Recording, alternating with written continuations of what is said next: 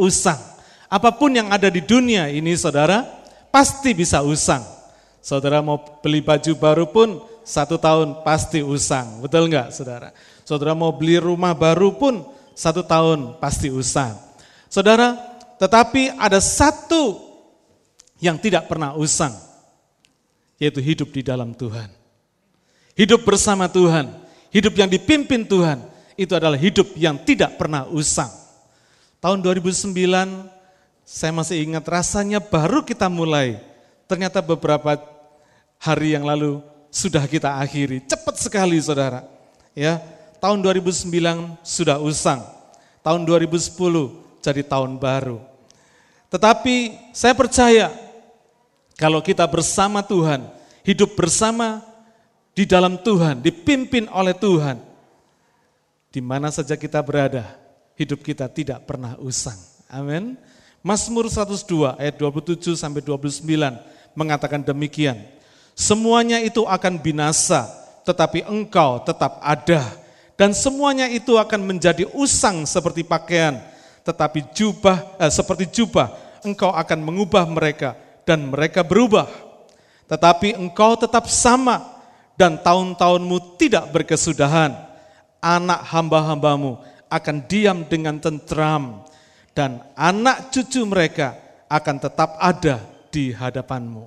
Saudara, haleluya. Hari ini apa yang kita hidupi bersama Tuhan adalah satu investasi.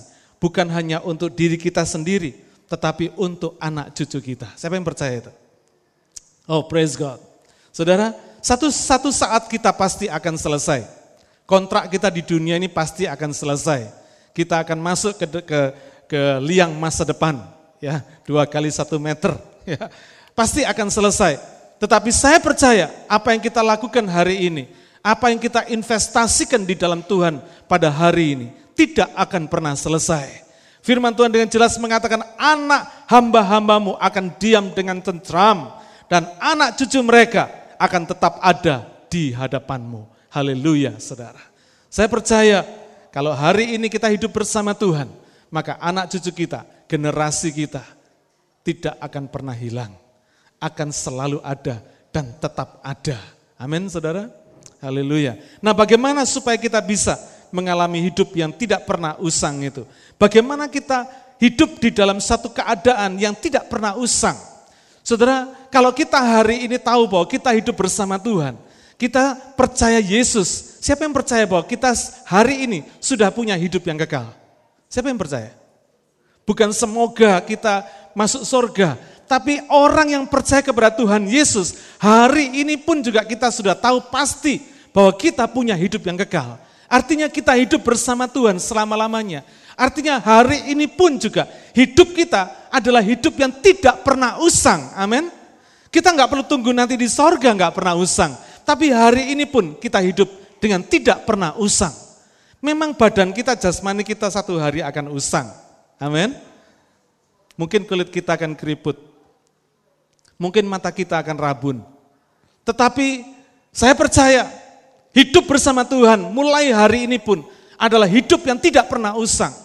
Saya percaya, kalau kita hidup sungguh-sungguh di dalam Tuhan, hidup kita tidak akan pernah usang, saudara. Tidak akan pernah tua, never grow old. Apa buktinya? Ada. Mari kita belajar dari pengalaman bangsa Israel. Kita baca kitab ulangan pasal yang ke-29, ayat 2 sampai dengan ayat yang ke-6. Ulangan pasal 29, ayat 2 sampai dengan ayat yang ke-6. Dikatakan demikian, Musa memanggil seluruh orang Israel berkumpul, lalu berkata kepada mereka, "Sudah kamu lihat segala yang dilakukan Tuhan di tanah Mesir di depan matamu terhadap Firaun dan terhadap semua pegawainya dan terhadap seluruh negerinya. Cobaan-cobaan yang besar yang telah dilihat oleh matamu sendiri, tanda-tanda dan mujizat-mujizat yang besar itu." Saudara perhatikan ayat yang keempat. Tetapi sampai sekarang ini Tuhan tidak memberi kamu akal budi untuk mengerti, atau mata untuk melihat, atau telinga untuk mendengar. 40 tahun lamanya, aku memimpin engkau berjalan melalui padang gurun, pakaianmu tidak menjadi rusak di tubuhmu, dan kasutmu tidak menjadi rusak di kakimu. Roti tidak kamu makan, anggur atau minuman yang memabukkan tidak kamu minum, supaya kamu tahu bahwa akulah Tuhan Allahmu. Terjemahan bahasa Indonesia kurang tepat. Bahasa Inggris mengatakan, so that you might know that I am the Lord your God. Supaya kita kenal Tuhan, bukan tahu Tuhan. Ya, you might know, supaya kita mengenal Tuhan. Jadi apa, bagaimana kita harus hidup di dalam satu hidup yang tidak pernah usang itu? Nomor satu, kita harus mengenal Allah secara pribadi. Kita bukan cuma tahu Tuhan, kita bukan cuma tahu ada Tuhan, tetapi kita mengenal Tuhan. Ini yang paling penting. Orang yang mengenal Tuhan, dia tidak akan pernah hidup dengan menjadi grow old dalam arti rohani, saudara. Kita bisa grow old dalam arti jasmani, tetapi kita tidak pernah grow old dalam arti rohani. Musa contohnya, orang-orang Israel contohnya, selama 40 tahun di padang gurun, dikatakan firman Tuhan apa? Pakaianmu tidak rusak dan kasutmu tidak menjadi rusak di kakimu. Luar biasa saudara. Di padang gurun jelas nggak ada supermarket, nggak ada Myers di sana, nggak ada David John di sana, betul? Pakaian saudara biar disimpan di dalam lemari, nggak usah dipakai, biarin aja 40 tahun pasti merotolin sendiri. Betul nggak? Tetapi ini contoh yang terjadi benar. Sejarah kehidupan orang Israel. Dibawa sama Tuhan di padang gurun 40 tahun. Pakaian yang melekat di tubuhnya tidak rusak. Kaki yang tiap hari dipakai tidak rusak. Sudah bisa bayangin? Di dalam Tuhan, di dalam hadirat Tuhan, you and me will never grow old. Amin. Saya percaya ada satu pembaruan yang Tuhan kerjakan dalam hidup kita. Sehingga kita akan penuh dengan semangat saudara. Hidup ini penuh dengan kreativitas, hidup penuh dengan semangat, hidup punya penuh dengan keyakinan di dalam hidup kita. You never grow old. We never grow old. Amin. Tuhan sudah memberikan contoh. Orang Israel hidup bersama Tuhan. 40 tahun di padang gurun. Ketika Musa mengatakan hal ini, ini adalah pertemuan Musa dengan orang-orang Israel di tanah Moab. Persis pada saat di mana orang Israel mau masuk tanah Kanaan. Nanti kita di dalam ayat-ayat selanjutnya, di dalam bagian kedua, kita akan bisa melihat bagaimana Musa dipanggil naik ke atas gunung sama Tuhan. Diperlihatkan seluruh tanah Kanaan. Tetapi Musa tidak sempat masuk Kanaan. Musa ketika membawa bangsa Israel berumur 80 tahun. Selama 40 tahun dia bawa bangsa Israel di padang gurun. Dia mengalami mujizat-mujizat yang besar. Dia melihat bagaimana tangan Tuhan menghajar orang Mesir dengan 10 tulah. Saya nggak perlu cerita lagi, saudara pasti hafal. Dan sampai Tuhan membawa Israel masuk ke padang gurun, Tuhan pelihara, saudara. Hidup bersama Tuhan itu adalah hidup yang dipelihara oleh Tuhan. Hidup yang tidak pernah dikesampingkan, hidup yang tidak pernah diignore sama Tuhan. Hidup yang tidak pernah diabaikan sama Tuhan. Hidup yang dijaga, dipelihara, dilindungi, diberkati, saudara. Dipimpin. Itu adalah hidup bersama Tuhan. Ini adalah pertemuan Musa yang kedua setelah pertemuan dengan orang-orang Israel. Dia kumpulkan orang Israel yang pertama di Gunung Horeb. Ini adalah yang kedua. Yang pertama ketika Musa mulai bawa mereka masuk ke padang gurun, yang kedua ketika mereka mulai uh, apa mau masuk ke tanah Kanaan. Luar biasa. Kalau kita baca sampai ayat 4 saja, dikatakan Tuhan tidak memberi mata untuk bisa melihat, Tuhan belum memberi telinga untuk bisa mendengar, dan Tuhan tidak memberi pikiran untuk bisa mengerti. Kalau kita sampai pada ayat 4 ini saja, kita pasti akan confused. Kita pasti akan bingung. Pasti akan bertanya-tanya, kok bisa, kenapa? Kenapa? Tapi kalau kita lanjutkan sampai kepada ayat yang keenam, maka kita akan ngerti. Kita mungkin akan bertanya-tanya, kita mungkin bisa ingat kita bandingkan dengan 1 Korintus 2 ayat yang ke-9 yang mengatakan apa yang tidak pernah dilihat oleh mata dan tidak pernah didengar oleh telinga dan tidak pernah timbul dalam hati manusia. Semua yang disediakan Allah untuk mereka yang mengasihi dia. Saudara, kalau kita baca terus sampai ayat yang ke-6 baru kita ngerti dengan pasti apa yang dimaksud Tuhan di ayat yang keempat itu. Ayat yang ke-6 mengatakan apa?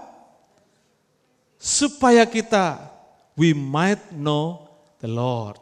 Supaya kita mengenal Tuhan. Saudara, mata, telinga, dan pikiran kita tidak salah untuk melihat, tidak salah untuk mendengar, tidak salah untuk memikirkan, tidak salah untuk mengalami segala berkat mujizat dan perkara-perkara besar di dalam hidup kita. Enggak salah. Tetapi saya mau kasih tahu, itu tidak bisa bikin kita mengenal Tuhan. Saudara tidak bisa mengenal Tuhan dengan apa yang saudara lihat saja. Ada orang yang tidak percaya Tuhan karena tidak lihat Tuhan. Saudara Tuhan itu biar nggak dipercaya sama kita, dia tetap Tuhan. Amin. Ada orang yang tidak percaya sama Tuhan karena dia tidak bisa mendengar Tuhan. Tidak peduli kita dengar atau enggak dengar, Tuhan tetap Tuhan, saudara. Ada orang yang tidak mau percaya Tuhan karena tidak masuk akal katanya. Enggak masuk pikiran. Enggak logik. Saudara biar pikiran saudara ngerti apa enggak ngerti Tuhan tetap Tuhan. Amin. Dia tetap adalah Allah yang melampaui logika kita, melampaui pikiran kita. Itu tidak bisa bikin kita kenal Tuhan, the Lord God, the great I am. Tidak bisa. Mata kita terbatas, telinga kita terbatas, pikiran kita terbatas. Kita tidak bisa mengenal the Lord God, the great I am itu. The great I am yang berkatakan I am. Tidak bisa kita mengenal dia. Karena dia, Allah itu melampaui segala mata, pendengaran dan pikiran kita. Apa yang kita bisa kenal dia? Ya harus dengan sesuatu yang melampaui segalanya, yang tidak terbatas, yaitu apa? Dengan iman kita. Iman kita akan buat kita bisa mengenal Tuhan. Biar kita tidak lihat, tapi kita percaya. Biar kita nggak mendengar, tapi kita percaya. Biar kita nggak mengerti kadang-kadang, tapi kita percaya. Amin, saudara. Ini yang bisa bikin kita mengenal Tuhan. Ini yang bisa bikin kita mengerti dan mengalami the Lord God, the great I am.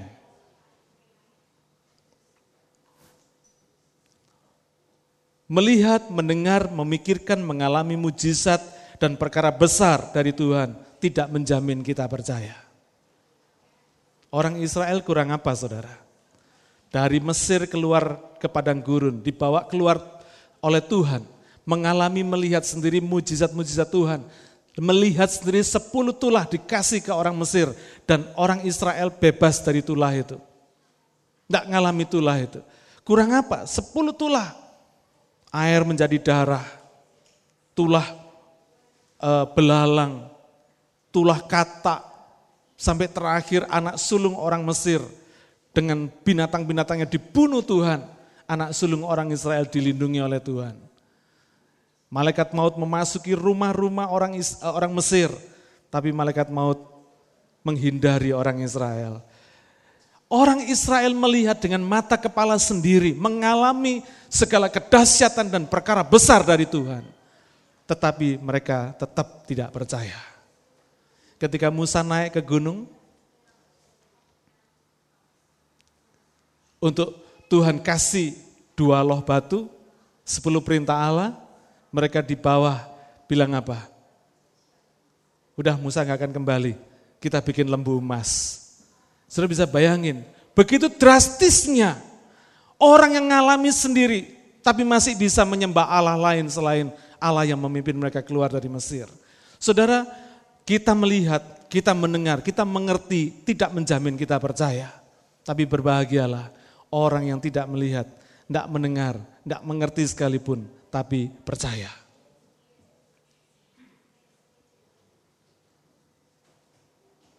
Tuhan mau supaya semua pengalaman mujizat, perkara-perkara besar yang terjadi dalam hidup kita, bukan menjadi tujuan akhir kita. Tetapi Tuhan mau supaya itu semua tidak menjadi kepuasan kita, tapi Tuhan mau supaya tujuan akhir kita adalah Tuhan sendiri mengenal dia melalui perbuatannya yang besar. Mengenal dia melalui berkat-berkatnya yang besar. Mengenal dia melalui mujizat-mujizat yang sudah terjadi dalam hidup kita. Saudara pada hari-hari ini banyak orang yang cuma mengejar mujizat, mujizat, mujizat, mujizat. Ngejar berkat, berkat, berkat, berkat, terus berkat. Yang dikejar sesuatu yang diberikan oleh Tuhan dengan tujuan supaya kita mengenal Tuhan. Tuhan melakukan sepuluh tulah di Mesir. Tuhan membawa mereka keluar melewati menyeberangi Laut Merah Tujuannya supaya orang Israel mengenal Tuhan, menyembah Tuhan. Itu tujuannya. Allah memberikan kepada kita mujizat, Allah memberikan kepada kita berkat, pengalaman-pengalaman besar dalam hidup kita. Bukan membuat tujuan akhir kita beralih kepada berkat Tuhan, tetapi untuk membuat kita makin percaya, makin memuliakan Tuhan, dan makin menyembah Dia, makin mengenal Dia dengan lebih dalam lagi. Itu tujuannya, saudara. Ketika kita mengejar berkat, sesungguhnya kita sudah kehilangan Tuhan. Saya ulangi, ketika kita mengejar berkat, sesungguhnya kita sudah kehilangan Tuhan. Kenapa? Karena berkat itu sudah menjadi Tuhan dalam hidup kita. Tuhan tidak pernah mau dimadu, saudara. Tuhan tidak pernah mau dinomor duakan. Tuhan mau supaya kita nomor satukan. Saudara boleh pinter, tapi kalau kepintaran saudara membuat saudara sombong dan membuat saudara meninggikan diri di hadapan Tuhan, sesungguhnya kepintaran saudara justru membuat saudara kehilangan Tuhan. Saudara diberi kaya raya sama Tuhan. Tetapi kalau karena kekayaannya, kalau kekayaan yang saudara dikasih sama Tuhan, membuat hidup saudara terus terfokus kepada kekayaan, uang, uang, uang, uang, uang, dan menomorsatukan uang, tetapi tidak menomorsatukan Tuhan. Sesungguhnya saudara sudah kehilangan Tuhan.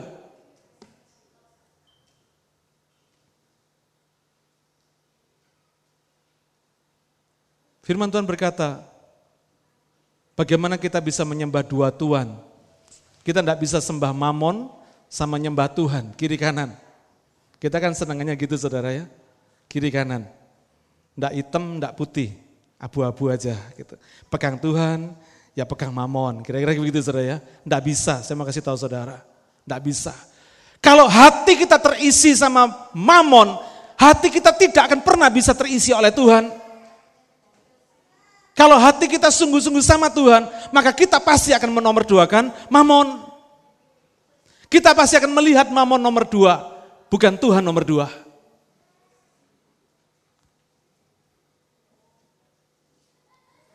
Tujuan akhir kita mengenal Allah yang adalah sumber berkat itu sendiri, bukan berkatnya. Pada hari ini ada banyak teologi kemakmuran, prosperity theology yang tidak alkitabiah. Ada prosperity teologi yang alkitabiah, tapi ada prosperity teologi yang tidak alkitabiah. Dan saya tidak akan pernah mengajarkan prosperity teologi yang tidak alkitabiah kepada jemaat CLC. Saya percaya Tuhan memberkati kita semua. Kita nggak pernah nolak berkatnya Tuhan, amin. Tetapi kita jaga hati kita supaya tetap melekat kepada sumber berkat, yaitu Tuhan sendiri, tapi bukan pada berkatnya.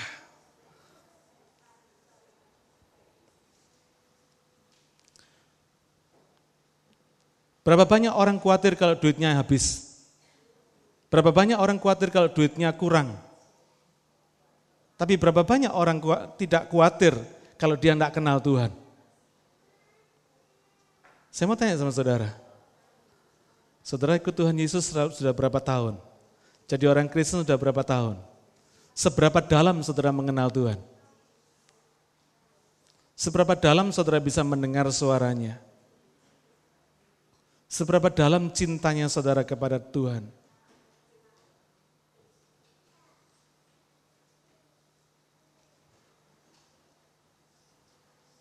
Saya mau bersaksi sama saudara. Ketika saya ambil keputusan untuk meninggalkan kemuliaan yang lama, sampai hari ini saya tidak pernah menyesal. Amin. Teman-teman saya selalu tanya, kenapa sih? Lu kok bodoh banget sih?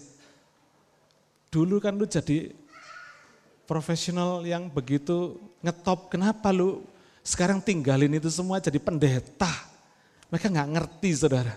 bahwa panggilan yang Allah berikan dalam hidup kita lebih mulia daripada duit yang saya terima. Amin. Sampai hari ini saya tidak pernah menyesal. Tiap kali saya pulang ke Indonesia, saya ketemu dengan bos saya, saya kembali ke kantor. Bos saya selalu bilang, tuh lihat kantormu masih kosong. Tapi saya tidak pernah menyesal. Amin saudara. Kenapa? Karena Tuhan yang kita sembah lebih mulia dari segalanya. Pesan Tuhan pada hari ini, pada awal tahun ini, kenal Tuhan, kenal Dia. Engkau tidak bisa mengandalkan kekuatanmu sendiri. Engkau tidak bisa mengandalkan pikiranmu sendiri. Karena semua yang engkau punya terbatas. Tapi hidup bersama Tuhan adalah hidup yang tidak terbatas, hidup yang tidak pernah usang. Hidup yang tidak pernah berkekurangan, Tuhan sediakan semuanya. Haleluya. Semua berkat, apa yang kita punya bisa usang. Tapi kalau Tuhan menjaganya, hidup kita tidak akan pernah usang. Pakaian kita bisa usang, hati roh kita tidak pernah usang.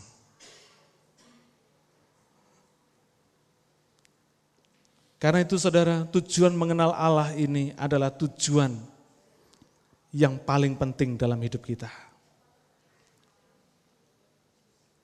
Tujuan yang paling penting dalam hidup kita. Allah tidak bikin pakaian mereka tidak rusak dan sepatu orang Israel tidak rusak.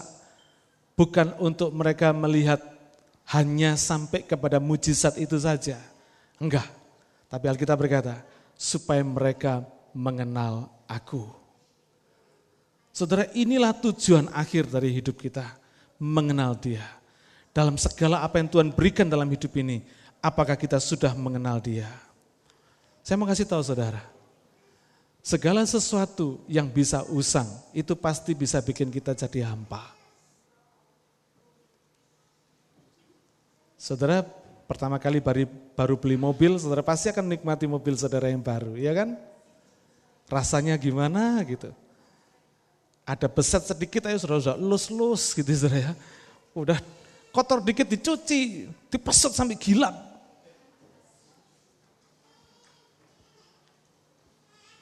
Tapi coba, gak usah lama-lama dah, setahun aja.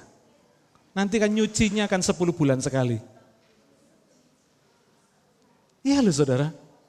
Segala sesuatu yang bisa usang, itu tidak akan pernah bisa bikin kita konten tidak akan bisa kita bikin kita puas. Tidak akan.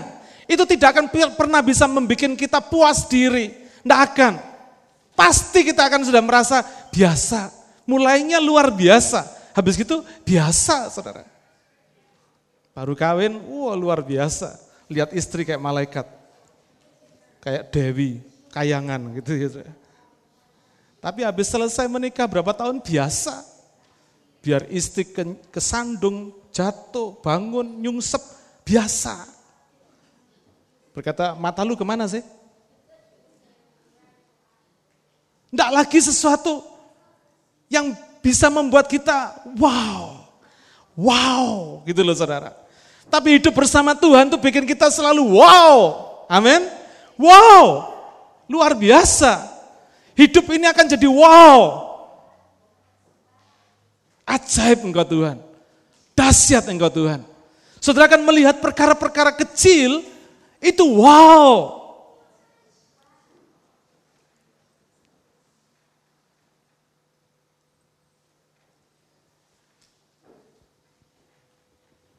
Ketika teman saya meninggal, saya sudah saksikan ini di tahun baru, di tahun uh, tanggal 31 yang lalu dalam kebaktian teman baik saya, teman nakal, teman berantem, teman segalanya, teman main, teman dablek orang Surabaya bilang, saudara, tanggal 30 Desember yang lalu meninggal. Ketika saya dengar berita yang menyedihkan ini, saya diingatkan Tuhan bahwa tiap hari itu wow. Amin. Dia mati tanggal 30 Desember. Tinggal satu hari Enggak sampai selesai tahun 2009 saudara. Bisa bayangin. Berarti kalau hari ini pagi ini mata kita bisa lihat Tuhan, telinga kita bisa dengar kicauan burung, mata kita bisa lihat matahari, hari ini wow, betul nggak? Kalau hari ini kita bisa makan enak, nggak usah pantang ini pantang itu, nggak boleh ini nggak boleh itu, karena diabetes, karena darah tinggi, karena sakit jantung, karena kolesterol dan sebagainya. Wow, betul?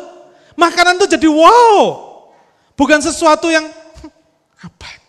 Lu masakin terus tuh, tiap hari rawon, tiap hari rawon, tiap hari pecel, tiap hari, saudara, wow. Kalau kita bisa makan dengan enak, hidup dengan sehat, wow, betul? Mulai hari ini kalau ada istri-istri yang suaminya ngomel, lu masak apa sih hari ini? Kasih tahu, wow gitu saudara ya. Gua masak, wow gitu saudara ya. Ingetin, biar inget khotbah saya. Ya, jangan jangan dibiarin aja. Suami-suami yang tukang ngomel begitu tuh harus dikasih pelajaran saudara. Mesti dikasih inget. Kalau suami tanya lagi, lu masak apa hari ini? Gua masak, wow. Coba-coba praktekin. Istri-istri coba praktekin. ya, gua masa wow. Biar inget tuh suami kalau mau ngomel saudara ya. Biasanya suami-suami itu kurang bersyukur. Istrinya bisa masak aja udah puji Tuhan, betul nggak? Tapi kadang masih nggak terima saudara, masih ngomel, masih mau ini, mau itu, mau ini, mau itu. Macam-macam saudara. Saya mau kasih tahu istri-istri itu kerjaannya bukan nggak lebih nggak lebih sedikit dari suami-suami loh. Betul nggak? Mungkin bisa lebih berat, lebih banyak loh saudara. Karena itu bersyukurlah. Kalau istri masih bisa masakin saudara, bersyukurlah. Ketika saudara bosan, saudara berkata, wow. Nanti lihat saudara, kan jadi nikmat. Iya, jadi nikmat saudara. Sesuatu yang dari Tuhan tidak akan pernah bikin kita hampa. Tidak akan pernah bikin kita jadi kering. Enggak. Kenapa orang bisa hidup rohaninya kering? Karena dia nggak mengenal Tuhan. Karena dia nggak kenal Tuhan secara pribadi. Dia nggak punya Tuhan dalam hidupnya. Kering, saudara. Kayak Coca-Cola. Dibuka jus, habis itu jus nyungsep lagi ya. Ada KKR, wah berapi-api. Pulang sepo lagi, hampa lagi, kering lagi. Kenapa? Karena nggak kenal Tuhan. Hari ini saya percaya kita semua jemaat CLC sudah mengalami berkat yang besar di tahun 2009. Amin. Jangan berhenti sampai terpesona dengan berkatnya Tuhan. Salah saudara. Marilah kita melihat Tuhannya sendiri. Sumber berkat itu sebagai Allah yang wow. Engkau dahsyat Tuhan. Mari kita masuk di dalam tahun yang baru dengan satu kerinduan hati yang baru. Mengenal Tuhan lebih dalam lagi. Kalau yang dulunya tidak bisa berdoa, belajarlah berdoa. Kalau yang dulunya males baca Alkitab, belajarlah untuk mulai disiplin baca Alkitab.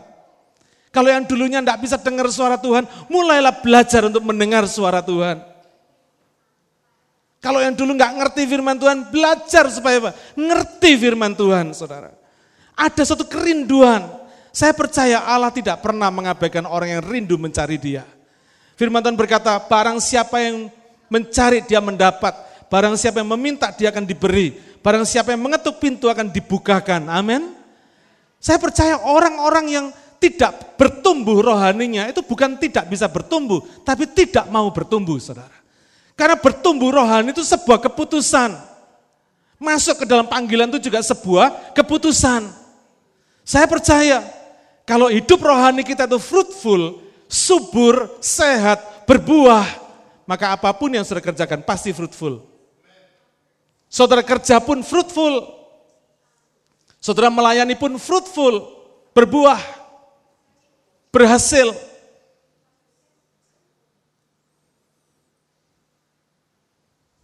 Cari Tuhan, kenal Tuhan.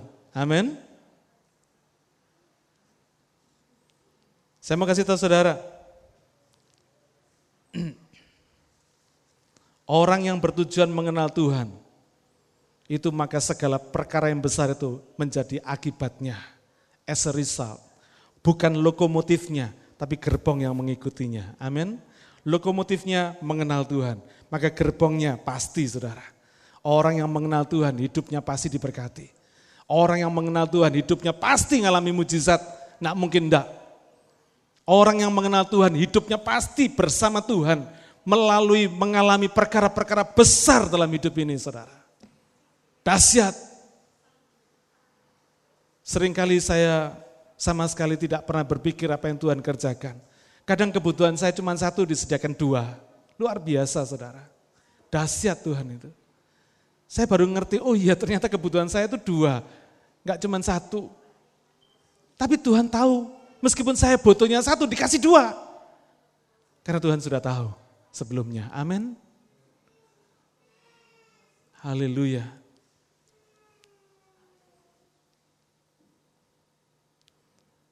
Kalau kita kenal Tuhan, mata kita tidak akan pernah bosan lihat mujizat-mujizat Tuhan tiap hari.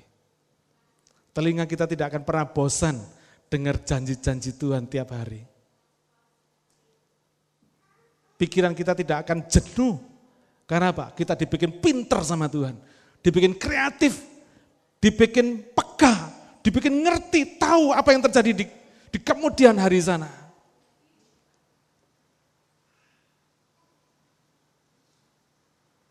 Dahsyat.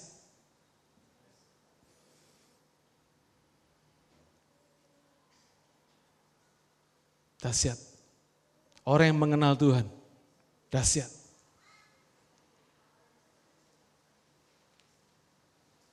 Saya baru terima email, undangan pelayanan lagi.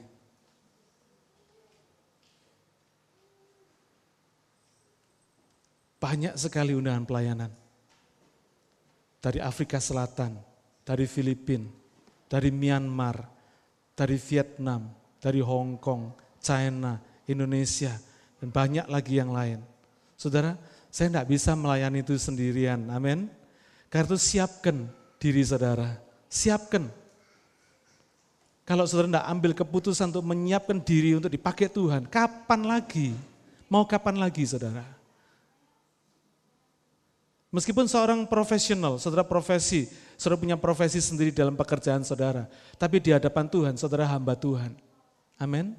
Kita semua ini adalah hamba Tuhan yang punya profesi beda-beda.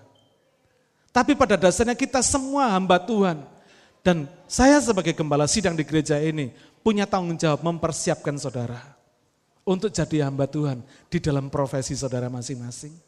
Saya percaya kalau saudara mau, Tuhan akan bikin saudara mampu. Karena Tuhan yang memberikan kemampuan, bukan kemampuan kita yang kita andalkan. Tuhan yang kasih kita kemampuan. Amin. Yang Tuhan butuhkan cuma kemauan kita. Berkata, yes Lord. Tuhan saya mau, saya mau bertumbuh Keputusan untuk bertumbuh adalah keputusan saudara, bukan Tuhan. Tuhan tidak akan paksa saudara untuk bertumbuh, tapi saudara sendiri yang mau apa enggak bertumbuh. Dan saya percaya, pikiran orang yang memikirkan Tuhan pasti sukses. Pasti jadi orang pinter, saudara. Tidak akan pernah ada pikiran yang diisi Tuhan terus jadi orang bodoh, membeli, lola, lola. Tidak ada. Tidak ada, saudara pasti jadi orang pinter. Jangan diisi, sekali lagi saya katakan, jangan pernah mengisi pikiran saudara dengan perkara-perkara sia-sia dari dunia ini. Banyak ditawarkan setan perkara-perkara sia-sia yang menurut saudara, ah itu hiburan, ah itu hobi. No, saudara rugi besar. Karena apa? Sekali saudara isi dengan perkara sia-sia di sini, saudara jadi buntet di sini. Tidak akan bisa cemerlang, tidak akan bisa tajam sama Tuhan. Tidak akan bisa ngerti kalau Tuhan pimpin. Ketika Tuhan sodorkan ini, sodorkan itu. Ketika Tuhan buka ini, terobos ini, terobos itu. Tidak akan bisa ngerti. Percaya saya. Tapi sudah banyak kesaksian. Orang yang bodoh saudara. Tapi hidup bersama Tuhan. Cinta Tuhan. Mikirkan Tuhan. Mengenal Allah dengan sungguh-sungguh. Pinter saudara. Jadi luar biasa. Saya dulu pernah bersaksi ya teman saya, anak rohani saya yang yang uh, jual camilan, ya. Ingat ya saudara ya, mulai dari ngelas, ya, pakai lilin. Saudara, dengan jujur kalau saya mau ngomong, ini anak biasa-biasa, sederhana, saudara. Dikit-dikit lupa, apa ya lupa, dikit-dikit lupa saudara. Tapi saya tahu anak ini cinta Tuhan. Sekarang dia jadi pengusaha besar, grosir camilan nomor dua se-Indonesia, saudara. Dahsyat enggak? Dalam waktu enggak lebih dari 10 tahun. Dahsyat, saudara.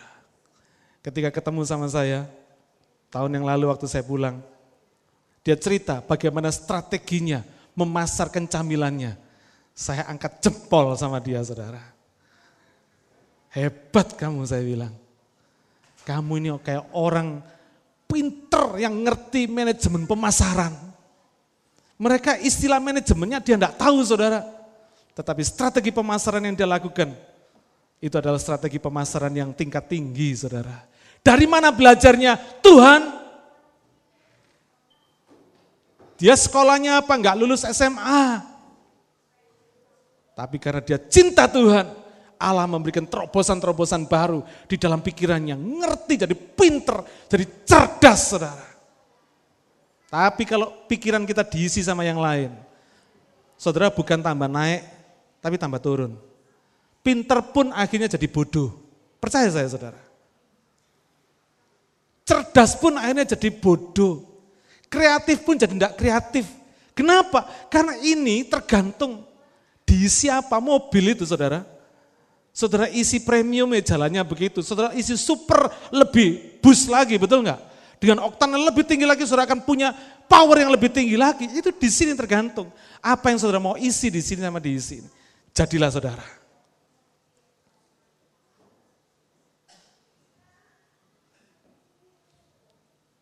Amsal 23 berkata, apa yang kamu pikirkan, yaitulah kamu. Karena itu saya mau supaya kita semua bertahun yang baru ini, kita punya tekad sungguh-sungguh, mengenal Tuhan. Mengenal Tuhan dengan sungguh-sungguh. Nanti lihat, saudara kan gak pernah berpikir apa yang akan terjadi 10 tahun lagi, 5 tahun lagi, saudara gak pernah berpikir. Tapi kalau saudara sungguh-sungguh cari Tuhan, saudara akan lihat saudara akan dipakai Tuhan luar biasa. Sampai saudara tidak akan pernah berpikir, kok bisa saya seperti hari ini. Betul loh saudara. Jangan pernah underestimate Tuhan. Tuhan bisa mengerjakan di luar kemampuan kita. Karena apa? Karena Tuhan yang memampukan kita. Mungkin hari ini saudara pernah gak pernah berpikir bagaimana saudara bisa jadi hamba Tuhan yang dikirim ke sana kemari, ke sana kemari. Tapi kalau saudara cinta Tuhan, saudara mau mengenal Tuhan sungguh-sungguh, Tuhan bisa bikin saudara melayani Tuhan. Jadi hamba Tuhan. Pinter, kaya, jadi hamba Tuhan, melayani Tuhan. Dikirim ke sana kemari, melayani Tuhan. Yang kedua,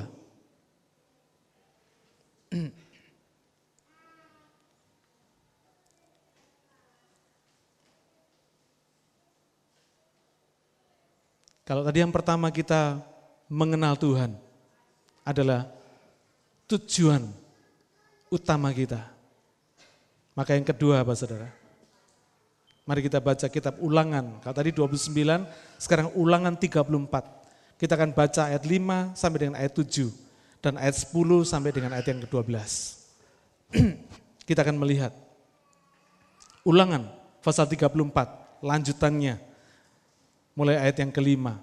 Lalu matilah Musa, hamba Tuhan itu, di sana, di tanah Moab, sesuai dengan firman Tuhan. Dan dikuburkannya lah dia di suatu lembah di tanah Moab, di tantangan Bet Peor, dan tidak ada orang yang tahu kuburnya sampai hari ini. Musa berumur 120 tahun ketika ia mati. Matanya belum kabur dan kekuatannya belum hilang Ayat yang ke-10. Seperti Musa yang dikenal Tuhan dengan berhadapan muka, tidak ada lagi nabi yang bangkit di antara orang Israel. Dalam segala hal tanda dan mujizat yang dilakukannya atas perintah Tuhan di tanah Mesir terhadap Firaun dan terhadap semua pegawainya dan seluruh negerinya dan dalam segala perbuatan kekuasaan dan segala kedahsyatan yang besar yang dilakukan Musa di depan seluruh orang Israel. yang kedua, kalau tadi yang pertama adalah mengenal Tuhan. Yang kedua, dikenal Tuhan. Ini penting saudara. Karena mengenal Tuhan tok tidak cukup saudara. Karena pada zaman ini banyak orang yang merasa kenal Tuhan. Hei nanti dulu. Ya, Matius pasal 7 ayat 22 dan 23 berkata, pada hari terakhir banyak orang akan berseru kepadaku, Tuhan, Tuhan, bukankah kami bernubuat demi namamu dan mengusir setan demi namamu dan mengadakan banyak mujizat demi namamu juga. Pada waktu itulah aku akan berterus terang kepada mereka dan berkata, aku tidak pernah mengenal kamu. Enyahlah daripadaku, kamu sekalian pembuat kejahatan. Saudara pada hari-hari ini ada banyak orang meremehkan Tuhan. Orang berkata, ah yang penting kan gue beragama. Ah semua agama kan sama. Yang penting gue percaya Tuhan. Sebentar, pada hari terakhir ada banyak orang yang ngomong tentang Tuhan, Tuhan. Nyebut tentang Tuhan, Tuhan. Tapi Tuhan yang mana? Orang boleh merasa kenal Tuhan, tapi belum tentu dikenal Tuhan. Saudara boleh merasa jadi orang beragama yang yang apa? Yang patuh, tapi belum tentu saudara kenal Tuhan dan dikenal Tuhan.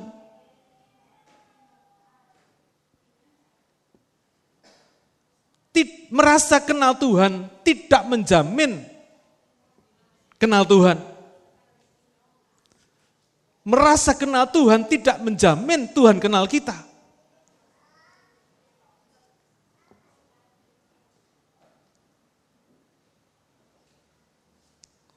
Ternyata orang yang dikenal Tuhan itu, dikatakan di sini, tidak mesti yang menyebut Tuhan, Tuhan.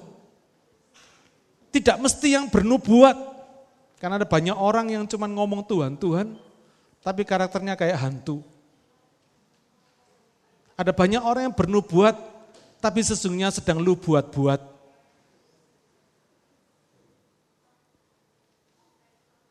Ada banyak orang yang mengusir setan, Orang yang dikenal Tuhan bukan selalu orang yang tukang jagoan mengusir setan.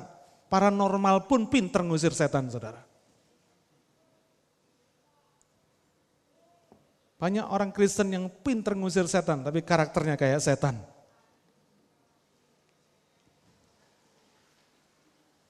Orang yang dikenal Tuhan itu bukan selalu orang yang bikin mujizat. Padahal di belakangnya punya banyak jimat. Enggak, saudara. Tuhan akan terus terang berkata kepada orang-orang ini adalah penjahat-penjahat yang tidak pernah dikenal Tuhan. Firman Tuhan tegas ngomong. Tuhan enyahkan mereka. Lah bagaimana kita tahu supaya kita tuh mantep ngerti bahwa kita dikenal oleh Tuhan. Saudara mungkin hari ini bertanya-tanya, lah kalau gitu saya ini orang Kristen, saya kenal Tuhan, apa saya dikenal Tuhan ya? Siapa orang yang dikenal Tuhan itu?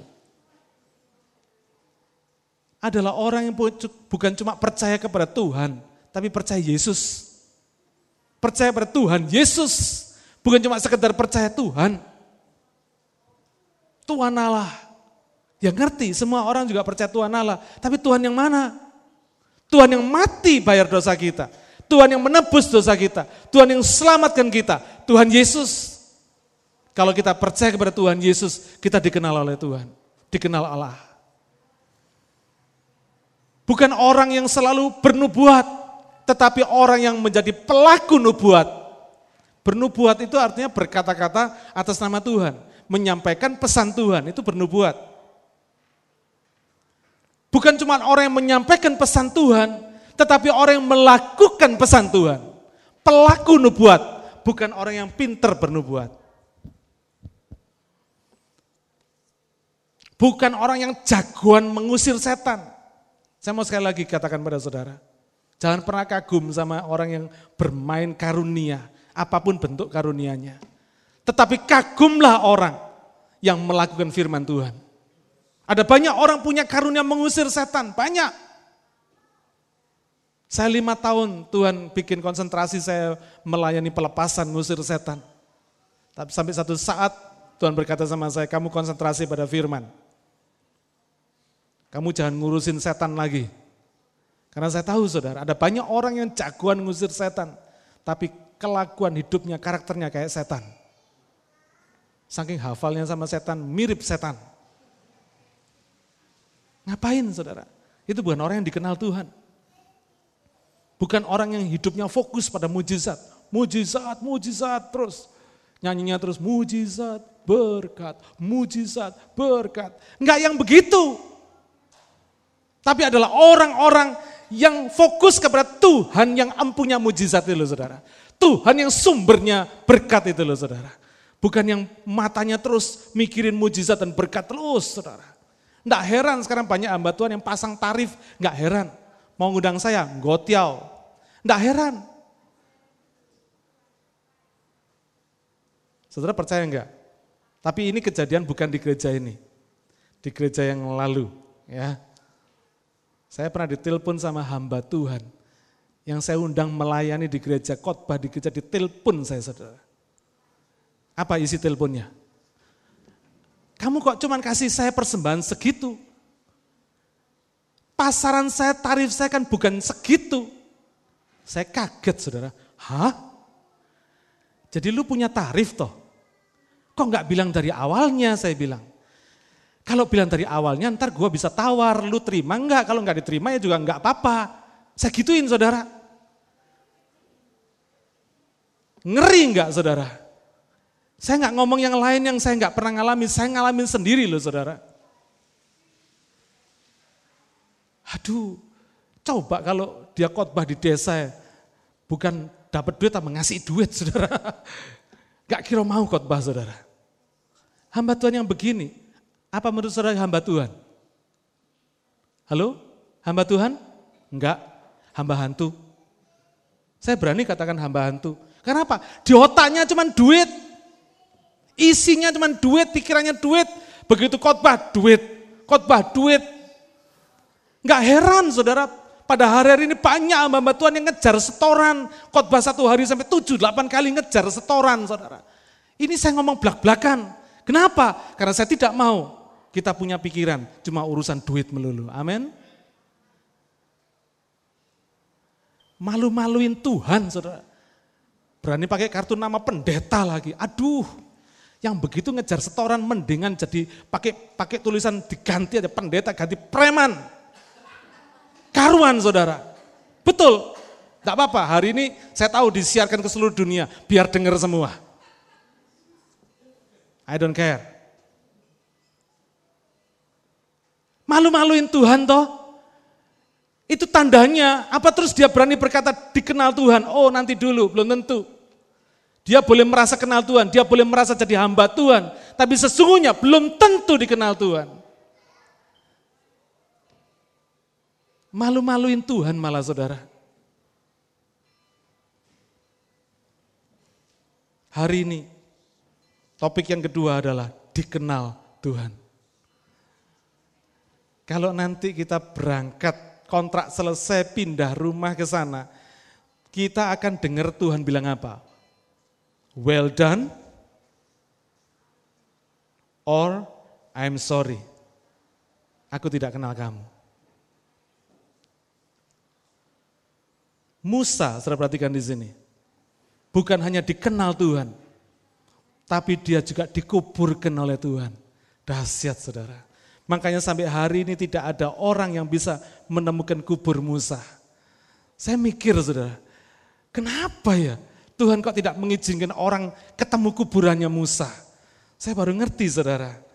Ketika saya tanya sama Tuhan, Tuhan baru kasih tahu saya pengertian yang sederhana, yang simple. Kuburan itu bicara tentang apa? Dunia orang mati. Ya. Kuburan itu juga tempat kesempatan manusia memuliakan orang yang sudah mati itu saudara. Di dunia ini banyak kuburan-kuburan yang dibikin hebat. Taj Mahal itu salah satu kuburannya kekasih ratunya orang India, Raja India. Begitu luar biasa, begitu indah. Kuburan itu bisa membuat satu kesempatan untuk memuliakan yang mati. Nah kenapa Tuhan orang yang sehebat Musa tidak diperkenankan ada orang yang ketemu kuburannya Musa. Karena Tuhan tidak mau. Tuhan mau supaya hidup mati kita memuliakan Tuhan. Bukan hidupnya memuliakan Tuhan, matunya dimuliakan manusia, bukan. Tapi hidup mati kita dimuliakan Tuhan. Oleh karena itu bagi orang yang dikenal Tuhan, saudara hidup di mana saja, mati di mana saja. Mati karena apa? itu tidak penting di hadapan Tuhan. Mati ketabrakan kayak, mati ketawa kayak, mati salah makan kayak, tidak penting bagi Tuhan. Kenapa? Karena kita bukan lagi hidup di dunia orang mati, tetapi kita sebetulnya hidup di dunia orang hidup. Hidup yang tidak pernah usang, hidup bersama Tuhan. Hidup di dunia orang hidup, bukan hidup di dunia orang mati. Karena saudara nggak perlu pusing, ntar gua kalau mati, lu kubur di mana?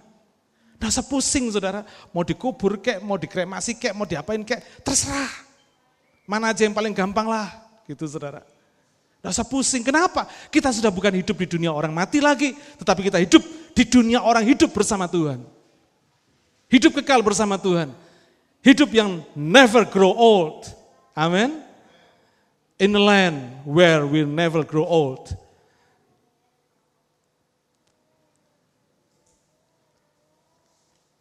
Pertanyaan saya sebelum saya akhiri khotbah ini. Sebagai anak, apakah saudara kira-kira anak yang dikenal Tuhan? Bagaimana sikap anak kepada orang tua? Apakah saudara yakin hari ini sudah dikenal Tuhan? Sebagai orang tua, apakah saudara yakin saudara orang tua yang dikenal Tuhan. Yang bisa memberi teladan kepada anak-anaknya, takut akan, akan Tuhan. Sebagai suami, apakah saudara suami yang dikenal Tuhan? Atau cuma dikenal istri saudara? Dikenal jahatnya, dikenal meditnya, pelitnya, dikenal bawelnya, sebagai istri, apakah saudara istri yang dikenal Tuhan? Sebagai pelayan Tuhan, apakah kita pelayan Tuhan yang dikenal oleh Tuhan? Coba saudara tanya sama orang yang paling dekat sama saudara. Coba tanya, menurut kamu kira-kira aku ini dikenal Tuhan enggak? Ya gitu saudara, coba tanya. Survei dikit. Menurut kamu, dari dari apa yang kamu lihat terhadap saya, ini bukan untuk minta orang mengadili kita, enggak saudara. Tapi just based on your feeling gitu saudara ya. Apakah kira-kira kita ini dikenal Tuhan? Apakah kalau suami istri saudara lihat saudara, saudara lihat Tuhan kira-kira? Saudara merasakan bahwa ada Tuhan dalam hidup saudara? Kalau enggak, hari ini ambil keputusan. Jangan cuma ambil keputusan untuk kenal dia ambil keputusan untuk hidup dikenal oleh dia, dikenal Tuhan. Amin.